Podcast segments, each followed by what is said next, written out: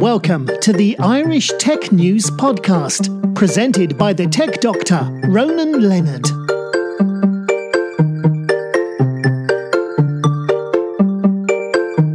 Today's Irish Tech News Podcast. I'm here with Ali Rayl, who's Slack's Director of Customer Experience. How's it going, Ali? It's good. How are you doing? Thanks Great, for coming thanks. today. Tell us a bit of the background of Slack, how it started. So Slack actually started out of a video game company, which was called Tiny Speck. Um, Tiny Speck was founded in 2009. It was going to make a weird and fun uh, MMO, browser-based. The idea would be uh, it's free to play for everybody. You could pay a little extra money to get um, custom furniture and clothing and Yeah. things. But it was a um, fantastically weird world in which nothing bad could happen. Uh, people could not fight, people could not do bad things to one another, you couldn't lose anything. Like it was a profoundly good and uh, a creative world. Like things were simply built and good things were built upon other good things. Um, so there were people who loved this game and they loved it dearly, um, and there weren't very many of them. And it cost a lot of money to build this kind of video game, so we shut it down. Uh, because it wasn't going to be a business. Um, but in the process of building this game, so we had engineering in San Francisco, we had our game design studio in Vancouver, we have a co founder in New York, we had music out of Toronto. Um, we needed a way to communicate with one another to build the video game. And that was uh, basically IRC with a bunch of custom web services that our CTO developed, uh, sort of bolted on the sides. So when we when it came time to shut down the video game, we sort of looked around and said, "What next? What are we going to do next?" And um, it was like, well, there's this thing that we built on top of IRC, and we never want to work without this again. And it's very good, and we should build it for real. And we can build it for real, and we can sell it to people, and that can be our new business. And um, that is how Slack was born. So we shut down the game um, like mid December 2012. January 2013, we started building Slack pretty hard. Um, we switched ourselves over to it uh, Valentine's Day, February 14th, uh, 2013. We had our first uh, friends and family, so like literally family, uh, switch over to switch over to it for their businesses in April. We did a uh, we called it a preview release, not a beta, because it was like it wasn't beta quality. It was done. It was final. It's ready to go. But we needed to trickle people into the system for scalability purposes. Like we knew that we would have scaling issues. We just didn't know where. So we did a preview release where people would sign up and we would trickle out invites over a period of time. We did that in August. So, um, 13 months later, in February of 2014, is when we officially launched. So it's just a little over a year from beginning of development to uh, like launch and taking payment for the product. And how's it been on the, on the- on the journey and the way of developing it?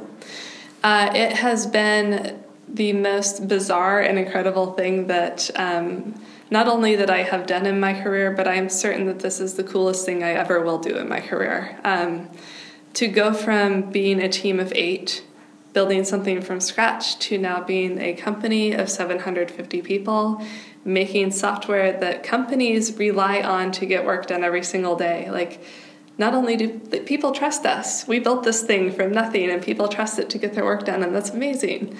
Um, and the the love that people have for the product, the love that people have for the company, um, it's like it is a very very fortunate and precious thing that we have right now. Because I guess when, it, when I first you started using it, I was told no more returned emails. And that to me is a shock when I heard that, but it's right, it doesn't, that's gone. Yeah, it's email is not a very good way to communicate internally with people that you work with every day. There's so much friction, there are so many encumbrances, there are ways for you know people accidentally get left off of CC threads and then you have to catch them up on all this stuff so there's no transparency. Um, you know, people it's things get lost in inboxes, buried under promotional materials. Um, basically what we wanted to do is say what is all of the work communication and what is the best way for people to communicate about work and let's put it in one place and then everything else can go off to the side i mean email's not going anywhere people still have to communicate outside their company and email's great for that Yeah. But I guess with Slack, you more some guarantee when you share in files, the files are more secure and not going to be anything with a virus or anything else on it. um, files eh, like file security is the same as message security on Yeah. Slack. So uh, storage is like it's stored the same way. Everything's encrypted in transit and at rest. Um, we are compliant with SOC 1, 2, and Type 3. Yeah. Um, we have like we have a lot of other certifications as well. I can't think of them off the top of my head, but um, the entire system is secured in the same way. And one thing that we have always been cognizant of is like we run our entire business on this, um, and we must trust it for ourselves. Like I must trust personally that I would put literally anything in Slack, and I'm not afraid of that. Yeah. Uh, because we're expecting that level of trust from our customers. Um, it is an enormous responsibility. For example, if you're in a small company and you, you send an email, certain files, firewall block like JPEGs or Mm-hmm. Excel files, whereas with Slack, you can send them and the firewall won't get involved, which is good. Yep, that's true. Know, I've seen that in the past with companies. That sometimes did you get the email? It says no email because it was, Yeah. it was, it was blocked by, by the uh, firewall server. Yep. We will accept any file that you might need to share with your coworkers to Yeah. get work done. And that's good because at least then, at least then you're not wondering did it get the email. You know that it's arrived because Slack will tell you Mm-hmm. got it. Yeah, well, you can see it. Yeah. It's right there. Going back to the JPEG example, one thing that we figured out really early on is that, for example, an email, somebody sends you a picture and you usually have to click on it to load it. And like one click and waiting for it to load is not a huge thing, but you know, take that across all the recipients of the email for all the emails that go out and all of that starts to add up like it's just a little extra piece of friction that didn't need to be there and we started build, building unfurling into the client so that you could see those jpegs in line and you wouldn't have to click and load them in another application um, and those are the sorts of like other pieces of friction that we've been able to remove that like now we have moved beyond what email could do. So when you paste a link and we unfurl it and you see a nice sort of preview of what it Yeah. is, um, like we have been able to leverage the things that people say in the context context of getting work done to make everybody else who is reading that communication more efficient in- Yeah. in absorbing it. For me, the good thing if you, for me is the fact you have these channels Mm-hmm. that you can set up who's going to be in there. Whereas with with an email in the past, if the chances are, I've done in the past where I've replied an email and I've, I've done a reply to, not reply to all, and Mm-hmm. mm people out. Whereas with Slack channels, you can't do that. Everyone sees it. Yep, everyone sees it, um, which is something that we decided very, very early on was hugely important. Which basically, uh, if you assume that you work with a bunch of grown ups and all those grown ups are smart people who are there to do a job and they're capable of doing that job, then, um, which we should all assume of all of our coworkers, I hope that that's where we all are. Um, Everybody works the best when they have access to all the information they need and the same information as everyone else. So you'll notice that when you go to make a new channel in Slack, it's easiest to make it public because it's best Yeah. to make that information public in general. Um, there's extra friction if you want to make it private. Uh, just a little bit of extra friction, but we have a bias built into the product towards information transparency. That's good. And earlier you were talking to Stewart about magic AI stuff. Magic AI stuff. That is Stewart's favorite thing. He loves thinking about magic AI stuff. So what stuff is that going to be? What can you talk about about that? Um, we have a search, learning, and intelligence team responsible for doing all of our magic AI stuff, and they have been doing some really interesting stuff that you're a Slack user, but I bet you haven't noticed it. Um, they've improved search, and we know that search is improved because people are using search more. They're clicking on results more, Yeah. and like they're starring results more. So we know that people are using search more and they're finding it, and those are like the direct result of um, some AI enhancements that we've done to just figure out like what is the most likely thing that this could be. Um, so as far as search is concerned, we're now testing out another feature where um, we bubble up the top three like most likely results that you're probably looking for, like regardless of relevancy or time. It's just like this is the best thing I got for your search term. Is this good? So internally, we test these features out for a long time, and the SLI team gives us buttons inside Slack so we can say like "good job" or "bad Yeah. job." So we're training um, we're training search on that right now.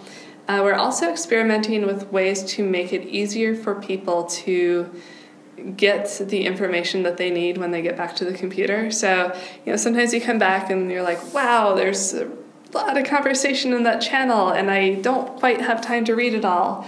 But um, I'd really like to. Uh, imagine if like the two or three most important messages in that thread were Yeah. highlighted for you. Yeah. So you could just go back and be like, boom, boom, boom, I got the highlights. Or boom, boom, oh, I need to read this. Like this is big. So this is another thing that the SLI team is working on right now is trying to extract the really key nuggets of conversations and highlight them for people to sort of give them a quicker way to catch up on what's So going on. like the, the, the best of or like or like moments on Twitter, that kind of Mm-hmm. stuff. Yeah, um, it's uh, so you know sometimes you see like a conversation and people are going back and forth and there's lots of stuff, but somebody will say the one thing that really matters, and then you realize after the fact like that was one really important message. Yeah. We're trying to find that one really important message. That's good to hear because if you can do that, you're, you're solving another problem as well. We're solving a lot of problems if Yeah. we can do that, and that's what um, something that Stewart mentioned on the stage as well, which is like it's there is so much going on in our company and he is fortunate enough to have a human who can spend a lot of time reading through that digesting it and giving him a summary Yeah. of what it is and you know i also like you need to go look at this you need to talk to this person but to be able to do that for all humans who use slack um, that's something that we would need to use uh, magic ai stuff for What about using voice voice voice con- stuff, voice control stuff? Is that going to happen as well? Uh, it might. It's not on the current roadmap, but Yeah. um, we are. Things change rapidly. Yeah. Um, yeah, I would think that voice control might actually fall closer under accessibility. I'm not sure. Yeah. But yeah, it's not something that we have planned right now. But it like there are so many cool things we could do with the product. thinking like in Star Trek when you tell the computer to do search for this or Yeah. that. like Alexa. Yeah. Yeah. Okay. And uh, also about new jobs coming to Ireland, how many have you got planned? New jobs coming to Ireland. Um, this is great. So we, our first office was at the Digital Hub, which is. Um, are you familiar with it? Yeah, I am. Okay, so it is just as good an office as you'd expect for being a place to store Guinness. Um, it allowed us to grow to just under 30 people and we actually could not grow in Dublin anymore, even though we really needed to for the business because we outgrew the office and we couldn't get more space. So we finally moved into this office. Uh, we've been able to hire again. We've hired uh, 25 people, since, or almost 30 people, I guess, since we moved in um, May. Yeah. Um, so going forward for 2017, we have a couple of things that we really need to hire for, and the first one is um, sales. We don't do a lot of like we don't do sort of outbound like, hey, have you heard of Slack? You should try it sales. But we do have a lot of people who try the product and need support of somebody with a sales profile to you know get it into their company and to complete the purchase. Um, and then the other part is for my team. We will be rolling out uh, various stages of internationalization for our product offering over 2017. And most of that will be focused on European languages, so French, Spanish, and German to start. So we will be hiring people in Dublin um, primarily to make sure that we have the same support experience in those languages as we do today in English. Uh, because the support experience that we provide is part of the product. Uh, so if we're going to spend a lot of time and effort making sure our product is translated just perfectly into German, then we're definitely going to spend the time and effort to make sure that we have people who can like really support our product well in German. That's good because I guess if you can't offer that, then your product is not going to be of much use. It's, I mean, I really hope that our product doesn't need a lot of support, but when people do need support, um, we need to provide that to them. Like, we owe it to our customers to provide them with a really good support experience. And if you cannot speak English and we cannot speak German, um, right there, that's a terrible experience. So, increasingly, um, I'm always looking for ways to try to meet our customers where they are. And this is a big new facet of meeting customers where they are, which is meeting them how they speak. That's good. Yeah. And uh, also, one more thing before we go, just I noticed that Snapchat moved to the UK and you guys came here. I can think you guys have made the right choice. I think we made the right choice. Um, I don't know why they chose London. I, I'm sure that somebody smart in business could explain that to you. I'm not that person. Um, we are really happy with Dublin. If we weren't, we wouldn't have expanded here. Um, but we are happy with all the support we've gotten from the government. We're happy with all the support we've gotten from the IDA. There's a great talent pool here. Like we are never, we never have a hard time hiring people when we need them. Uh, so this has been a fantastic uh, expansion for us. Okay, great. Thanks very much for that. Thanks for your time. Hey, no problem. Thank